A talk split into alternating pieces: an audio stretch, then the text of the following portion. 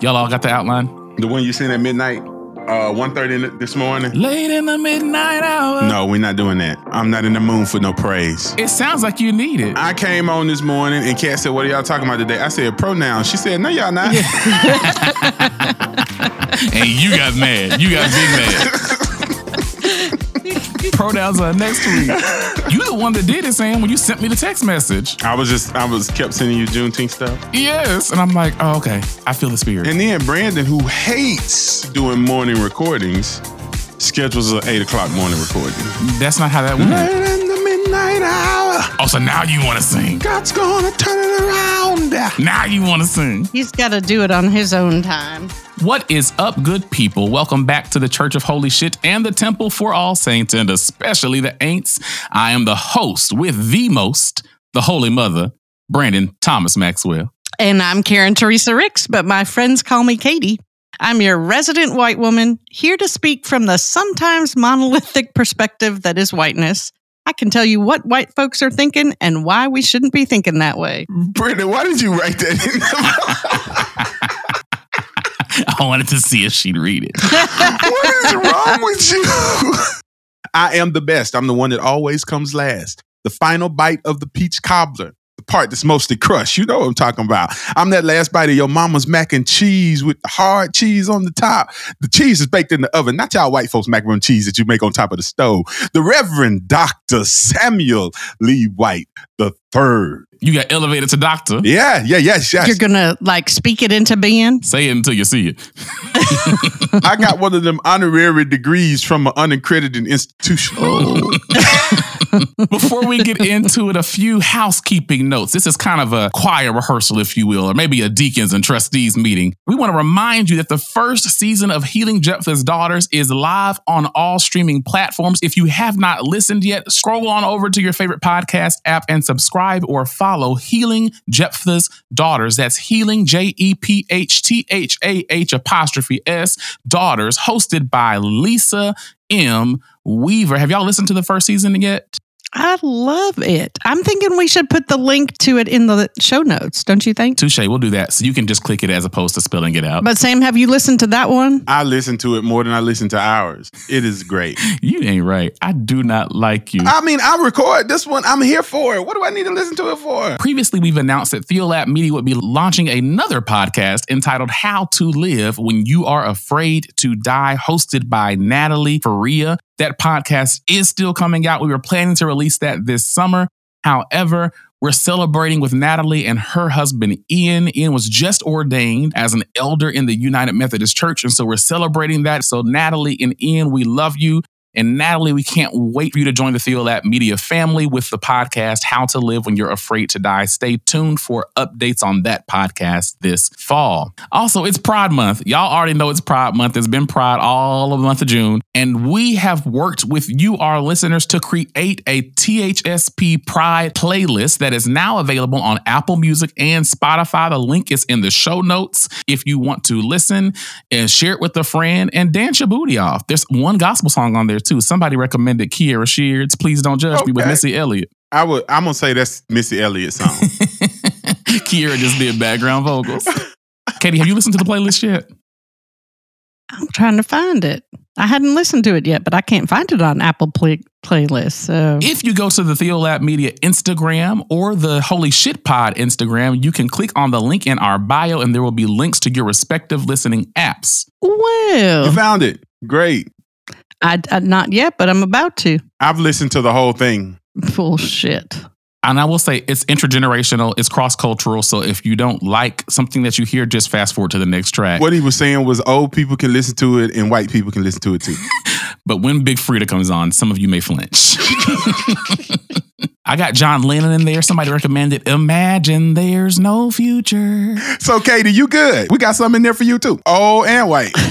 These are great songs, Brandon. It's like almost three hours of music. They're great. I'm telling you, I've listened to it twice. That's how great it is. You are a liar and your whole booty stink. Last but not least, during this choir rehearsal, we invite you to visit the Theolab Media Patreon page. We love talking to you all every single week. And, you know, if you want to put a little love offering in the basket, we wouldn't be mad. It's being passed around right now. You can navigate to patreon.com. That's P A T R E O N.com forward slash Theolab Media to set up a monthly donation that can also be given as a one time annual gift. And let me tell y'all something. Some of y'all being blessed and ain't giving. Ah, And in the black church, we'll put you out for some shit like that. Let me tell you. We don't do that in the white church. Let me stop. and with that, let's get into the service. I'm glad to be in the service one more time. Let's start with some church announcements. Last week, the United States Senate unanimously passed a bill to make Juneteenth a federal holiday. You heard correctly. The entire Senate, everybody in there, unanimously passed Unanimously. A resolution to make Juneteenth a federal holiday. One day later, the House also passed the same bill with only 14 Republican representatives voting against the bill. Now, we did get together on Tuesday evening after the Senate had already passed the bill, and we had some differences of opinion.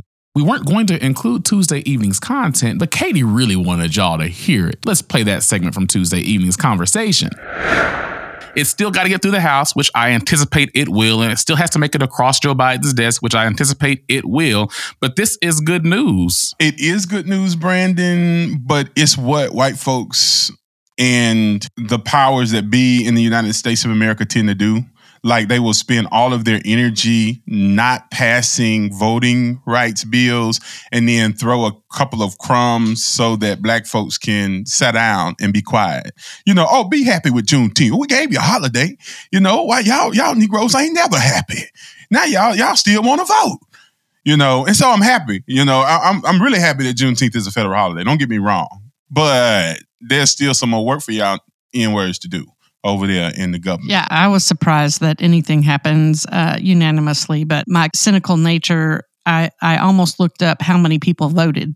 Like, were 100 people there at the vote, or did some of them just not show up? there was a one Republican senator, Ron Johnson from Wisconsin, who did block the bill in 2020, saying that the day off for federal employees would cost U.S. taxpayers hundreds of millions of dollars. But this time, Johnson dropped his objection because despite his concerns, there seemed to be no desire to debate it. So it sounds like it was like one of these unanimous consent things where they didn't actually call for a formal vote, but they were just like, hey, anybody want to be racist and fight this again? And even in 2020, when he refused to allow, you know, debate or, or he re- refused to allow a vote on it, he said he was all for it. He just couldn't rationalize the price tag of such a holiday. Well, my partner said to me this morning, so wait a minute, they're going to do this right before Juneteenth. So the only people who get this off are the legislators because it isn't going to go into effect in time for anybody else to take advantage of it this year. And now they're going to be off today? Trash. The House still has to pass it and Biden has to sign it. It won't go in, in effect for them either. Biden's going to sign that on Saturday. Biden ain't even here. Then I'm sure Kamala Harris will sign it for him. Do you know when Juneteenth is? Like Juneteenth is in three days. So I'm letting you know that it, it ain't gonna happen before then. I don't agree with you. I think the House is going to do it today, and I think Biden's going to sign it on Saturday morning. Mark my words. I'll bet you $5. Sam, it sound like you okayed some money, bro. I knew it. I know how these people are. They're my people. They're your people. I should have trusted you. White gone white. Exactly. White gone white. and white people know white people. I should have listened. I'm sorry. that would you shouldn't have taken that bet. Katie said, run her that check. Bring her them coins. Once again, white people are now the heroes for black people. Yay, white people. They want the pictures. They want the soundbite. They're going to do it while they ignore all the other things that we need to. And we still fighting for voting rights. That's right. That's right. We'll talk more about Juneteenth during the word of Pod for the people of Pod. Thanks be to Pod. A few other church announcements. Did y'all know that June was Black Music Month? I did not know that. I didn't know that. And I'm black. And I'm black. I think Apple made this shit up. I think Apple made this shit up. I was sitting in my Apple Music app and I was like, why is all this Kente cloth on my screen? And it kept saying Black Music Month, Black Music Month, but it's like literally a global music celebration. I don't know if it's a made up holiday, but I'm like, how come the gay people done taking over Black Music Month? That's what gay people do. That's all gay people do is take over shit. It's real. it's not just Apple. It was actually started by Jimmy Carter on June 7th in 1979. That's some white people shit. White people the heroes for black. I told you, you only justifying. But in 2009, Barack Obama gave it its current name, which is Black Music Month. So what did Jimmy call it? It don't matter. He called it Coon Song Month, Oh, shit. Negro music month. Plantation Heritage. Jimmy's slightly better than that, but he called it Black Music Appreciation Month. Unrelated to Black Music Month, Tyler Perry said he's going to bring Madea back in 2022 for a new film called uh, A Madea Homecoming. Now, I am a little bit mad about this. What is that going to be about? What's that going to be about? I don't know because he said he was retiring Madea. He said she wasn't going to be here. That's the dumbest decision. Did you watch the video of him announcing it? No, I couldn't bring myself to do It it. was hysterical because he kept going in and out of his voice and Madea's voice. And Oh, he does that even in movies where his character is not Madea. Uh-huh. That's why it's hard for me to take him seriously. Even if he's giving a speech like in a church, oh, really? he gets caught up in the spirit and he's like really preaching, like he does it and doesn't realize it. I don't understand why he even made the decision to retire Madea, is what I'm saying. It was time. It was time for us who are tired of it, but I think there is still so many from a from a business, from a financial standpoint, it still makes money and it still bolsters his name. But bear in mind, the progressive liberal black folks is like, hey, why are you making all this money by creating this trope of a black woman who's gun toting, smoking, cussing, fussing? Why are you making this money on the backs of black women? Now, granted, there are there is space for nuanced argument because Tyler Perry probably employs the most black people of anybody in Hollywood, including black women, but ain't nobody making money like Tyler. I've never seen it as exploitation. I genuinely saw it as someone who was taking their real lived experience, their real like it, it would be different if Katie sat down and came up with this idea of a black gun toting mama who smoked and cussed. Um, and it'll be different if I'm taking my experience growing up with my big mama and saying so many people can relate to this because that's a that's another reality though, Brandon, that a lot of black communities have is that they can identify this person in their house, in their community, in their family. The nostalgia of watching some of the early Tyler Perry was that's my Madea. That's my grandma. And so I didn't, I, I never saw it as exploitation. I never saw him as trying to just get rich off the backs of this image, but to say, this is what, this is what I grew up with. This was my life. And so that that's the difference that I saw in it. I mean, and Tyler Perry's not the only one who's done that, right? Eddie Murphy has dressed up like women for years in order to make a dollar, and other black actors have done the same as well. Eddie Murphy's just the person who I can think of most prominently because of the Klumps. Sherman, Sherman, Sherman, Sherman, Sherman, Sherman, Sherman, Sherman. Oh, Cletus, Lord have mercy. Jesus, Cletus. Oh, Lord have mercy. Cletus, Cletus, Cletus. But Katie, do you like Tyler Perry? White people love Tyler Perry. They love Madea. You know what? I, I have not watched any Tyler Perry movies. I only know the. You racist. so before I was You'll flip all you had. no, there was really no answer. The only, the closest I have gotten to anything Tyler Perry is we were taking like a long drive one time when the pandemic first started, and we ended up right in front of Tyler Perry's home or compound. kind of drive y'all was taking? Where y'all was going? Y'all was just driving through the rich people neighborhood? Huh? Tyler Perry's compound is not in the rich people neighborhood. Oh, she said comp. I thought she said his home. Well, I figured the compound, his home was on the compound. I have no idea. No, no, no, no. You talking about Fort, the old Fort, uh, what is it? Fort what, Brandon? I think it's called Fort McPherson. I think Tyler Perry purchased like over 300 acres of Fort McPherson back in 2014, 15, somewhere around there. And I think they just announced like a couple of days ago that Tyler Perry and TD Jakes got the approval to purchase another hundred something odd acres of Fort McPherson. And there's going to be an entertainment district out there. That just broke recently, but I haven't looked at it in preparation for today's recording. Anyway, Tyler Perry's current portion of Fort McPherson is like where a lot of the film industry goes to do its work in Atlanta because Tyler Perry has houses of every ilk. He has one large building that's a different style house on every side. He has over 10 sound stages that are accessible and usable, all named after black stars, many of which are also named after black women. I don't know the names off the top of my head, but I think there's one for Denzel Washington, one for Sidney Poitier. Oprah Winfrey, of course, has one. Halle Berry. I think Della Reese probably has one. I know Cicely has one. Oh, and Diahann Carroll. But that's not the point. The point is Fort McPherson. Yes, that's the compound as Katie has named it. I had no idea about that. I think the word they use in Hollywood is studio. Uh, yeah. But if it's a military base, then Yeah, Tyler Perry Studios. Yeah, studios. It's one of the largest in the world. It's amazing. Like it's an amazing thing. Like I am so impressed. But like it's this weird thing because Tyler Perry's product is definitely like 21st century Chitlin circuit material. He even admitted to producing an entire movie for Netflix over the course of one week. And I'm sitting there like, you can't do that well. I agree with you unequivocally, Brandon, and I think even his the writing is subpar. I think uh, so much about his productions aren't great. I actually think some of the stuff that he's done could be better if he just had different writers, same characters, same thing. Like it could be better, but I still think it doesn't make much business sense to kill off Madea. You know, if you can do a low budget film with people's wigs, it looked like you got the wigs from Walmart.com. Listen. And it's still like number one on Netflix, then hey, that's how he's turning the profit. he literally still puts their microphones on their head like they're on the stage. I don't understand. He's literally the person who is selling counterfeit Nikes in the hood. It's working. we ain't gonna get a drive-through tour now, Sam. I was gonna say I'm not gonna let you trash Tyler Perry because I mean it, I think from for me it really is attention because like Where's the lie? I, I'm not. I'm just there, there's a tension because this is a black man making moves in Hollywood like nobody else. He, like he like at the end of the day, say what you want about his writing, say what you want about his production, say what you want about his acting, say what you want about Madea. Tyler Perry is a businessman, and if you evaluate him on the grounds of being a good businessman, you won't find anybody else who's doing better. Wait a minute. That's what I'm saying. So I'm not trying to trash him. I'm telling the truth about his product, which is what you just did, Brandon. But I'm also saying is that on a business level, it is genius. He is the person who's turning the most profit because of the way, because he's offering something that he knows a lot of people still want, and they don't give a damn that the people's microphone is showing on the wig. They don't. And so why go spend millions of dollars on wigs when people gonna still watch it with that microphone pointing at the top?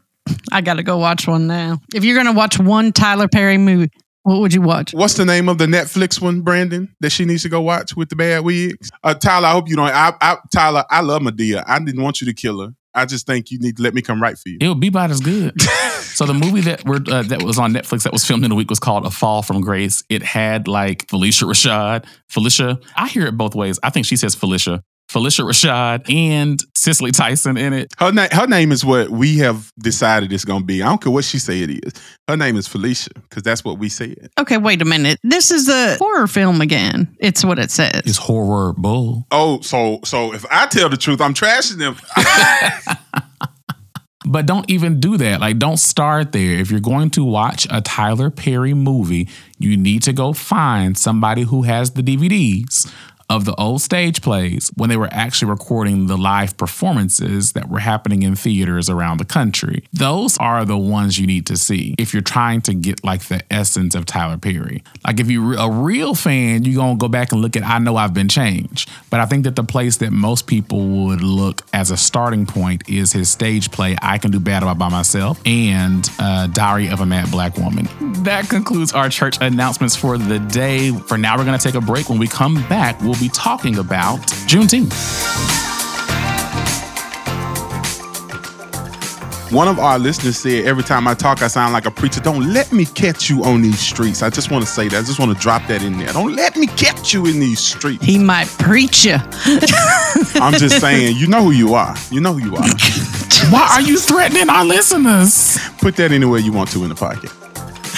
Today's episode and every episode of the Holy Shit Pod is brought to you by Theolab Media. Theolab exists to transform how humans engage faith, spirituality, culture, and the world around them. Theolab believes that candid conversations rooted in vulnerability, mutual respect, and authenticity can inspire each of us to be more fully human. If you're enjoying what you're hearing on this podcast, I want to invite you to head on over to patreon.com forward slash Theolab Media to leave a little love offering. Now, let me do that a little bit uh, with a little more churchy shit. If you've been blessed by the word of pod, we want you to head on over to Patreon forward slash Theolab Media and drop a little love offering in the basket. I was always taught you got to pay where you eat. You don't go get your food at McDonald's and go pay the people at Hardee's. So go on and bless the people over at Theo Lab Media. It's a good thing that it's not right when they say that you preach all the time, but that was good.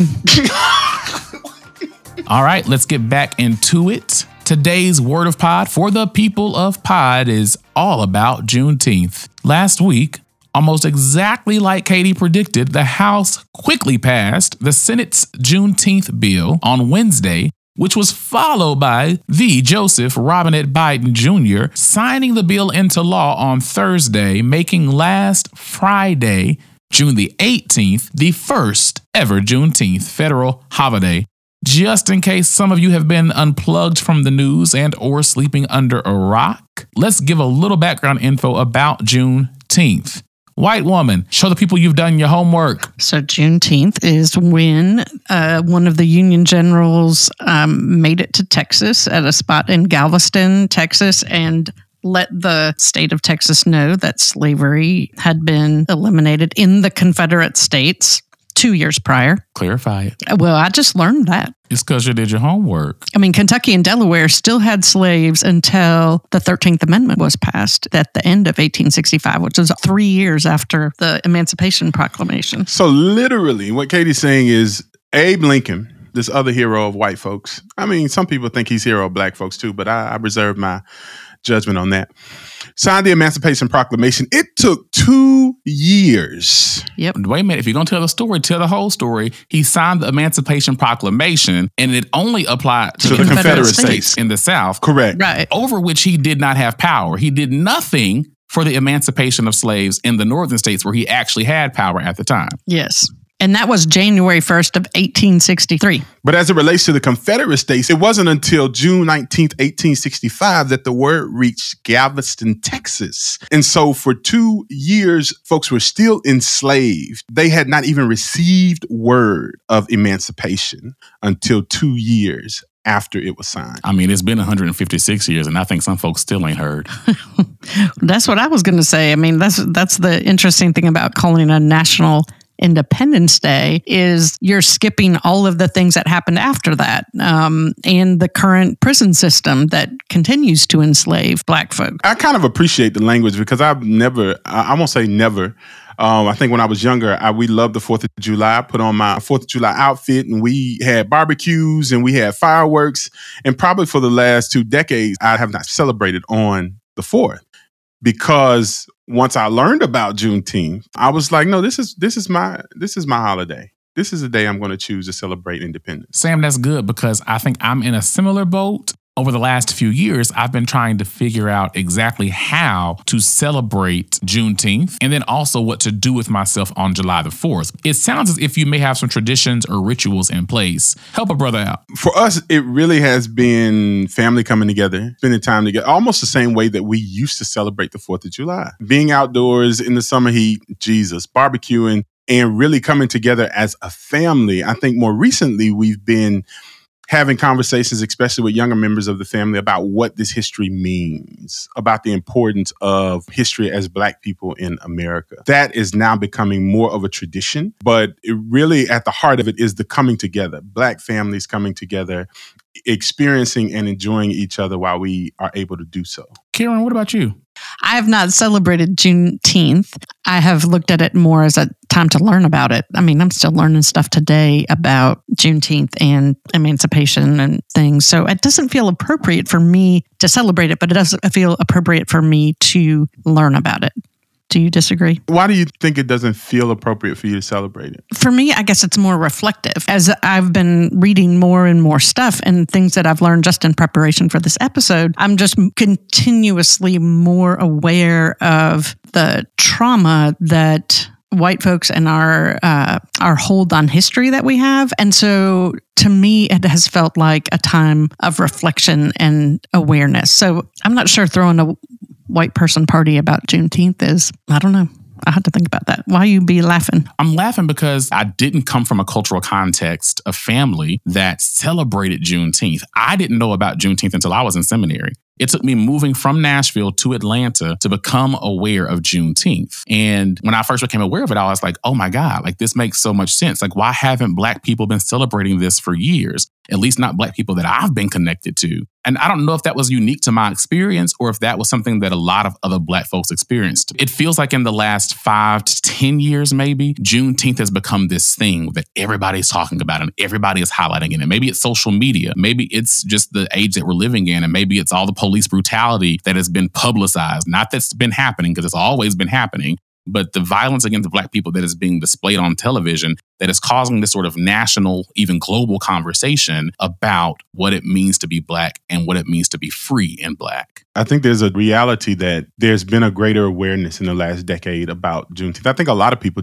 a lot of black people did not know the history behind Juneteenth or even the event itself. Some people did not know that this thing happened, Brandon. And I think, I mean, the I think the reality is if you take someone like you who's traveled the world and got like 20 degrees and, you know, myself, and we only found out about it as adults in college or in seminary. You know what I'm saying? Think about the folks who've never gone outside of their city limits or never traversed the world as you have or as I have or as Katie have. And so I think a lot of people are just coming into the awareness of Juneteenth. And that's why we see it exploding. So, I guess for me, when we talk about things like freedom, we talk about things like justice, we have to have those conversations in a manner that takes the context and the people about whom we're speaking seriously. And so, for all of my life, I've been told that July the 4th is the holiday wherein America celebrates its independence even as a child, there was something about that holiday that never really felt like a celebration. It, it, never felt like I was actually celebrating America. I would go to my Aunt Rosetta's house and she would have a volleyball net, and my Uncle Buford would be on the grill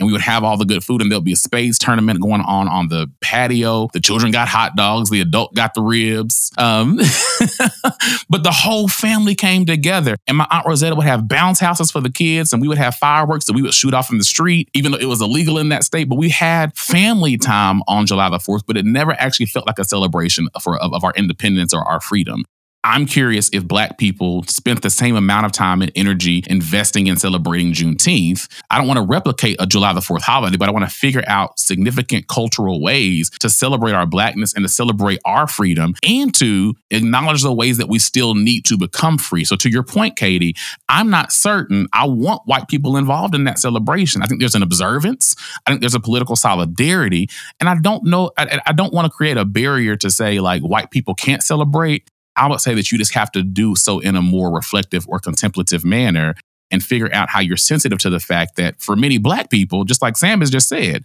we still learning about Juneteenth and trying to figure out how to make this a part of our annual sort of liturgical communal rhythm. I kind of agree with Brandon, but I kind of do want folks like Katie to find a way to celebrate it so that certain white folks can look at her with their head tilted and kind of say, Why are you celebrating this? You're not black. What what you know, and and and and then you can say, you know, this is why. This is why I'm celebrating this. This is why this is important. This is why white people need to have an awareness and need to understand that the 4th of July wasn't shit for black folks. And so this is why this day is important. This is why I take my time as a white woman to say, I'm going to acknowledge it. I'm going to reflect on it. I'm going to teach my child about it. I'm going to do these things. To me, that's a celebration. And I hope that you will do that as a white person for other white people. I ain't saying you need to celebrate it for black people. We don't need you to do that. That's a helpful distinction because that is what I do. So to think about that as a celebration, I like that. I'm going to have to think about that more deeply. I think for me, how I do that is something I don't know yet because I'm not going to change my Facebook profile to be something just so I can look like all the other social justice white people or put a Black Lives Matter sign in my. No, don't do that. No, we're gonna talk about you. Me and Brandon gonna talk about you. I know, but so so it's a it's a slower process, and I think I'm intrigued to know that this is something you all are just recently learning about as well what I learned was that slavery ended in 1865. So somehow the signing of the Emancipation Proclamation and Juneteenth got conflated in the history books, right? And it was incorrect. So I think for me, talking about the history and having people become aware of that is probably my celebration. I think you should do blackface. you are a horrible person. So I want to take another quick break to decenter whiteness once again, and then we'll come back in and talk more about the exploitation of Juneteenth and what it means for the United States government to affirm it as a federal holiday. We'll be right back after this. Katie, how would you do an appeal in the Presbyterian church? Would you just y'all wouldn't actually do it from the pulpit? You would go talk to like old people about their estates and try to get them to give their stuff to the church when they died. Yeah, I was never I was I was never important enough to do that. No, we yeah, no, we just spend time in our governing board sessions talking about how we need to do that and then the people who are supposed to do it never do it because we don't tell them.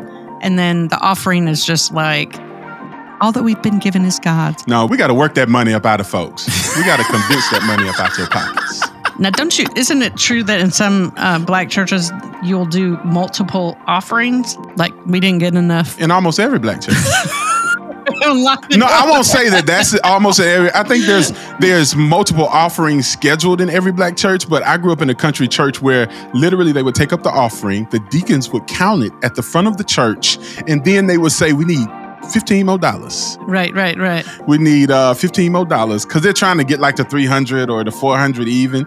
Uh, can we get, we need about 20 more dollars. And people will walk back up, they'll bring their money back up and, and reach that $15. And then you got these prosperity preachers who will be like, yeah, we won't get into that. We need to do a whole episode on that. Mm-hmm. That's a whole episode. That is. All right, so welcome back to the conversation. After that quick pause, we have decentered whiteness and we are back in the thick of it. Into the thick of it. Y'all clearly don't look at TikTok videos. I don't watch TikTok videos unless you send them to me. Do you watch TikTok? No.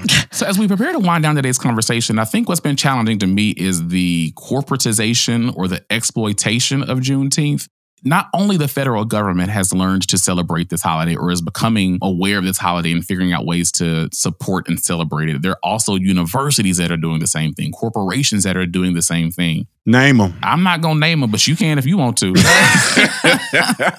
Last week, we talked about the exploitation of pride and the corporatization of pride, and how, in a lot of cases, it's not necessarily that these corporations and congregations are saying, hey, we love gay people, but they're saying, hey, gay money can be spent here as well. And I think with Juneteenth, this particular move of the US Senate, and, uh, and I'm not trying to be contrarian at all, I'm just trying to encourage all of us to think critically. My goal is never to be contrarian or to be pessimistic, but it's to say, how do we think critically about what's happening around us? If we just take everything that people give us, hook, line, and sinker, then we're falling for some bullshit. We have to think about the implications of what's happening. Now that the Senate has passed a bill, the House passed the bill, Joe Biden signed it into law. What does that actually do for Black people? How does it impact our everyday lives? What does it do for the sake of freedom? Uh, the post office is gonna have some Juneteenth stamps that you can buy. Walmart and Target and Google is gonna have a Juneteenth, you know, logos. They already do. They're gonna be selling T-shirts. Uh, before, you know, the last five years, you had to go to your local Black-owned T-shirt maker, and you need to still go to them. Don't you go buy no Juneteenth stuff out of Walmart. Don't do it. Don't order it from Amazon. Go to your local black shirt maker and continue to get your Juneteenth stuff because, Brandon, you're absolutely right. I'm scrolling last week and I see one of the institutions that I attended that's like, oh, come and hear this speaker who's going to commemorate our Juneteenth celebration. And I'm like, y'all didn't commemorate that when I was there a few years ago and I know you knew about it. Now it's kind of like, oh, I can post about this. I can make a banner about this. This can be a part of our recruiting. Oh, look at us. We're diverse. So we acknowledge these things that are important to the black people and come be a part of our family. And it's like bullshit, you know. And Brandon, I don't buy that you're not cynical. Like, that's not your goal. Like you're shit. Like these people clearly don't know you. Pessimistic. What? That's you. But I agree with you on this point. I am not pessimistic. I actually just value critical thinking. And I think in a world that doesn't value critical thinking, when you come in with a critical lens, it can feel like criticism and it can feel like cynicism. But really, all I'm saying is let's think, people. It's never enough for me to be like, woohoo. Now, I might have a little pessimism in my spirit. If somebody comes and gives me $100, I'm going to say, why? Now, I'm going to, now, but now before I ask why, I'm going to hold on to the bill. Give me, okay, thank you. Now, why are you giving me this? Y'all, I told Brandon the other day I was going to be a president of an institution. He said, if you're going to be a president of an institution, I'm going to be president of the United States of America. Now y'all know Brandon already told us he ain't no politician. He ain't gonna. Basically, he was saying that shit ain't gonna never happen. no. It- Correction. What I said is you can't be the pastor and the president of a school. I said that you had two or three different trajectories. I was trying to minister to you and feed into your life and help you achieve your goal. and so I'm one of your friends to be like, if you bought this shit, here's how we gonna get there together. And he said, and you still gonna work for me, nickel. That is true. That is absolutely true, Brandon. Oh, I absolutely That's said what that. and you did say if you're going to be a president of an institution, I'm going to be president of the U.S. Absolutely. but that was me trash talking because Sam said first that I was going to be working for him. You going to work for me. Yes, that is what he said.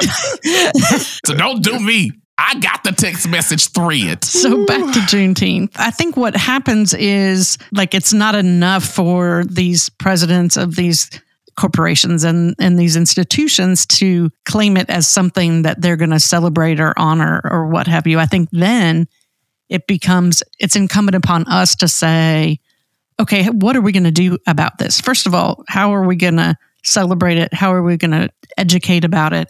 But also, how are we going to say that this institution today still doesn't honor the freedom of Black folks? Well, that's the work, Karen. And I'm grateful that you asked the question because it'll sound less cynical out of a white woman's mouth because that's the only question I'm ever asking. I'm not ever saying to you, stop doing things. Because I think a lot of times what happens, and I'm not recentering whiteness in this moment, what's at stake for me in this comment is the freedom of Black people. And what oftentimes happen is white people view every single thing that they do as an end. We have passed this bill. We have arrived. We have finally done something to commemorate and acknowledge Juneteenth at a national level. Check the box. And what everybody needs to understand is yes, and. It's all, for the rest of your life, it will always be yes, and. What is the next step you can take? That's the one question I ask everybody. What is the most faithful next step you can take? And if you're not taking steps, then you're stagnant. And if you're stagnant, then history is catching up with you. And the thing that you did five years ago that you thought was so glorious and so magnificent and so wonderful and so amazing now is the same thing as Abraham Lincoln freeing slaves in the South, in the Confederacy, where he had no power to do so. You have to keep taking steps or your history catches up with you. The same Abraham Lincoln that said at the beginning of the whole process, if it were up to me and I had some land over in Liberia somewhere, I would send all the black people there. That's what he said. I'm just saying. But I'm the pessimist. That's the question. Like, so to the Senate, who unanimously passed this, what's the next faithful step? HR one, the John Lewis voting rights bill. Like, what's the next faithful step? Because you can, this is smoke and mirrors. You can't say, oh, look, we gave you a holiday, but we gonna still oppose measures that will give black people uh, more access to voting. You can't say, oh, look, we gave you a holiday, but we're still gonna redistrict and redraw lines so that black people don't have the same power politically. You can't say, Mhm. oh, we're gonna give you a holiday, but we're still gonna promote white supremacist ideology. Mhm. And that's what has always happened. And so while I'm happy and I'm and like you say, Brandon, yes, and yes for Juneteenth as a federal holiday, and we still got some more shit that you need to do. And and is it one of those federal holidays that everyone has to follow, or is it one of those that you're allowed to just say, "Well, our institution will give that into." You already know. I understand, I do know, but that's what I'm saying because that's why you can't end up replicating July 4th. I mean, one of the reasons why you have these family gatherings on July 4th is because everybody's off. Like except for your first responders, they're not off, but everybody else is off. Right. Everybody, like the 4th of July is a holiday, literally, that everything, almost everything is closed, right? The last job that I worked at, they did a modified work schedule. So you had like Fridays off in June, but there wasn't a holiday associated with that. And so some institutions might just be like, oh, wait, let's just stick Juneteenth on this Friday. Let's just, oh, this is your Juneteenth holiday. Right, right. You, but we've been offering that to you for years. You've been getting the whole Fridays off. No, they got to add in a Monday or add a Thursday. But it's not just about adding days. If we're talking about Juneteenth, let's lean into what Juneteenth is and what it means. What Juneteenth is about, as we've already highlighted, is the fact that for two years after the Emancipation Proclamation was in effect, there are people in the state of Texas, in the city of Galveston, who did not hear about it, who were still enslaved on somebody's plantation. And so the question that I believe we need to be asking annually is that for all the black people in our organization, for people of the African diaspora in our organization, how can we account for the fact that there's at least two years Yep. wherein we have not been paying these people equitably? Where my two years of back pay? I know. I need two years of PTO. I need two years of back pay, two years of vacation time. I don't know how you're gonna work it out, and I need it every two years. Wait a minute. I want to get in on that too. So the Republican senator from Wisconsin, his primary concern was we're gonna lose a lot of money if we let people off on this holiday. And so there is a financial implication to Juneteenth. And so if you're concerned about letting people off, what if it was about a direct payment? What if you said to all your white staff members, we're going to create this bucket of money and it can be a charitable contribution. You can write it off on your taxes so you still even get a benefit as a white person. And we want to give each black person who works here at least $1,500 in additional compensation. Or if you're at Apple, we want to give black people 20 shares of Apple, no matter the price, every single year on Juneteenth as an act of restitution, as an act of reparations. Until we get to the place where we're having those kinds of conversations, then the federal law doesn't matter. So you can call it cynical if you want to, but really it's an act of hope. It's an act of determination. It's a mindset that believes what Frank Wilderson wrote about social death and how this country needs black people to die. And so when you live in a world that values black death in that way, that needs black death in that way, in spite of the resurrection, in spite of the Christ, when you come into the world and you say, hey, I value black people and I'm organizing my life around the flourishing of black people to whatever extent that is possible in a world that only desires to kill us, then of course you're gonna sound like a fucking cynic. If your goal is to actually acknowledge the fact that y'all killed George Floyd and we watched it on video, then this ain't enough. If your goal is to acknowledge that the country enslaved black people and still enslaves black people, this is a cute first step. And I mean cute in the way that Southerners mean precious. This is real cute. Now, what's next? Oh, come to the altar. Brandon's arms are open wide. you just made him God. That's like the altar of the Theolab altar. He's the God of Theolab. Oh, I'm not the god of Theolab. He's the God of holy shit. I, I'll be the god of that. He is the God of shit. So as we come to the close of this episode, we haven't been explicitly theological in this episode. At least you may not think we have. This entire conversation is theological. For those of you who listen to this because it's churchy, and for those of you who listen to this for a type of sermon on a weekly basis, I want to make that explicit turn to invite you to life more abundantly. So, my siblings of the Church of Holy Shit and the Temple for All Saints and Ain'ts, what are our invitations for listeners? I'm reflecting on something that Brandon just said about reparations. And what I heard was on some level, reparations is not by the government. Everybody has a responsibility to think critically about these things and what's that faithful next step. Because a lot of white people will have a problem with what you said, Brandon. Create a fund, you know, to pay black people. Uh, I didn't own slaves. And it's, it's amazing. I, one of my colleagues talked about how white Christians or Christians in general can believe in the doctrine of original sin, that the sin of Adam had to be redeemed by the sacrifice of Christ. And we live into this reality, right? That because of this initial thing, there had to be some action. There had to be something that brought about some type of transformation or some type of redemption. But this somehow doesn't apply to the historic oppression of black people in the United States. And so it's baffling that we're a part of this Christian t- tradition where we believe in this thing, but it doesn't apply in this other arena, right? It doesn't, no, no, that was their sin. That has nothing to do with me.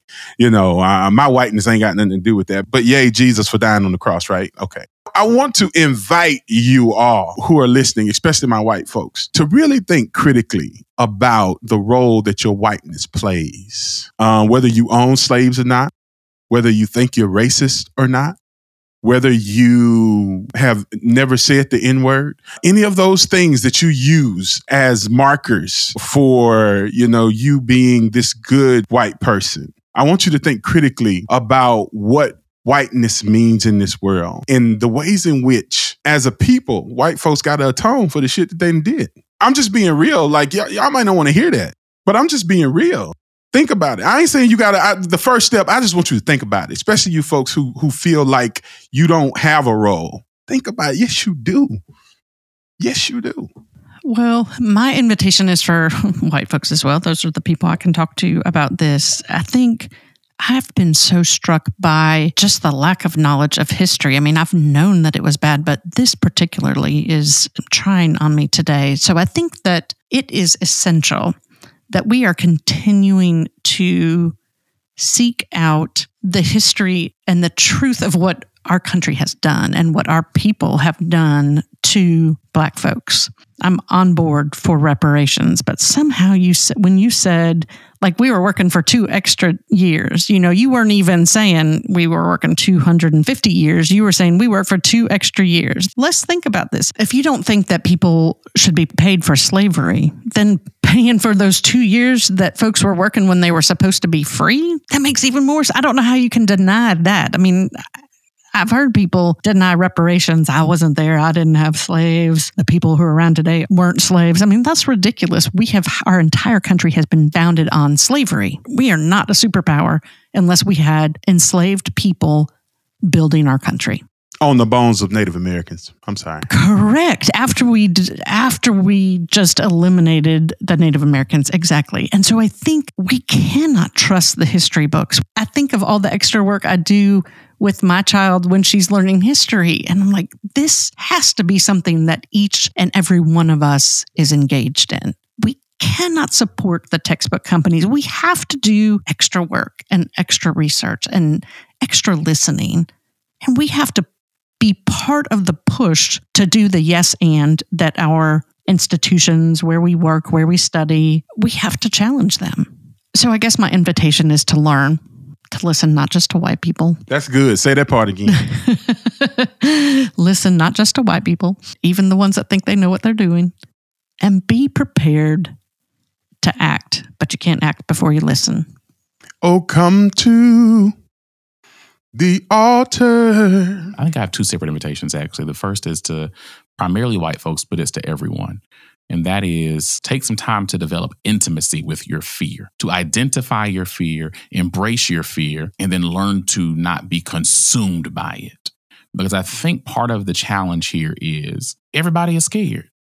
So if we pull the thread of Juneteenth, and that's a type of truth telling that has implications. Because if I keep pulling this thread, exactly what's happened on this episode is going to happen if I acknowledge the fact that Juneteenth occurred, then I might have to acknowledge slavery. And if I have to acknowledge slavery, I might have to acknowledge the fact that this country was built on the backs of black folks. And if I acknowledge this country was built on the backs of black folks, then I have to acknowledge the fact that that was also built on top of the bones of native peoples, indigenous peoples. And if I acknowledge the fact that the indigenous people's bones are crying out from the ground and their blood is crying out from the ground, where is that going to lead me? What else am I going to have to acknowledge? And I think the root fear is are we actually going to get to the place where my whiteness is decentered and where capitalism stops supporting me most? Even though I don't have Steve Jobs' money, I still got money from it. I still benefit from the pension. I still benefit from the 401k. I still benefit from the stocks. I still benefit from the bonds. Are we going to get to the place where all that crumbles? Because I don't want to give up my shit. So befriend your fear and figure out what it means to create new life together. Because every time we talk about this, what you what everybody knows, what your soul knows, is that if we keep pulling this thread, somebody about to get implicated. And it don't matter if you own slaves directly or not. Because there are still ways in which you participate in and benefit from this capitalist slave economy. And the second invitation is to black folks. Let's do the work of figuring out what it means to one, love one another. And once we've done that, I believe that it'll be our model for also loving our Latinx, Latino, Latina siblings. It'll be the model for loving our indigenous siblings. It'll be our model for loving our Asian siblings. And it'll be so powerful. At the end of the day, black folks, we powerful. The world doesn't move without us. And I'm not confident that white folks are ever going to get it. And honestly, I don't care if they get it. But what I want us to do is build something that is so compelling and to cultivate a love that is so strong that whiteness has to bow at its altar. Because at the end of the day, whiteness has to bow at the altar. White supremacy has to bow at the altar. And anyone who identifies with whiteness or white supremacy has to bow at the altar.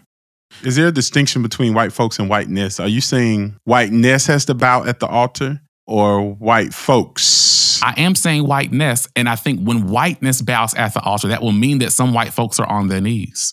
That will mean that some black folks are on their knees. Clarence Thomas needs to be in the front of the line. My God. Because whiteness is a mindset. It's a perversion. It's a perversion. And so I'm not here to police people's blackness, but I'm here to say that if we're creating this thing, this community that has an ethos of loving black people at its core, there will be some people for whom that idea will be anathema. They will be unable to understand how to live in a world that values, centers, loves, cares for Black people. To go back to that conversation with Yolanda Norton, they'll be unable to place Black people, Black women, Black trans women, Black non binary humans at the center of what we call sacred. And I'm not trying to make Blackness an impasse. Because just like Clarence Thomas has proven, Skin folk ain't kinfolk. When the God of the Hebrew Bible says to the children of Israel, you have become the oppressor. And as a result of you becoming the oppressor, I've got to reorient my relationship with you. So don't get cocky. Because the second you start oppressing people, the second you live into those homophobic ideals and you keep on killing black trans women, black men, God will spit you out. I just got Baptist. We gotta go. And that brings us to the end of another service here at the Church of Holy Shit and the Temple for All the Saints and Ain'ts. We are grateful to you for once again hanging out with us here on the Holy Shit Pod. Listen, one of the things that we love the most is connecting with you, our listeners. Send an email to holyshit at theolabmedia.com to connect with us, ask a question, submit a discussion topic, or just say hello. As you know, we believe word of mouth is the best way to spread the good news about the Church of Holy Shit. So take five seconds to share this episode with a friend who needs to laugh or that relative who needs to be challenged. And if you're listening in Apple Podcast or any other podcast app that allows you to submit ratings, please leave an honest rating and a review of no less than five stars. That just that's just another helpful way to send us feedback, and we appreciate it. And if you're feeling generous, head on over to patreon.com forward slash Theolab Media and leave us a little love offering in the offering basket. All right, good people. We'll be back next week and we'll be having a discussion submitted to us by a Holy Shit Pod listener out of Atlanta, Georgia. We're talking about pronouns and why they matter. We'll be in the same place at the same time. Until then, peace.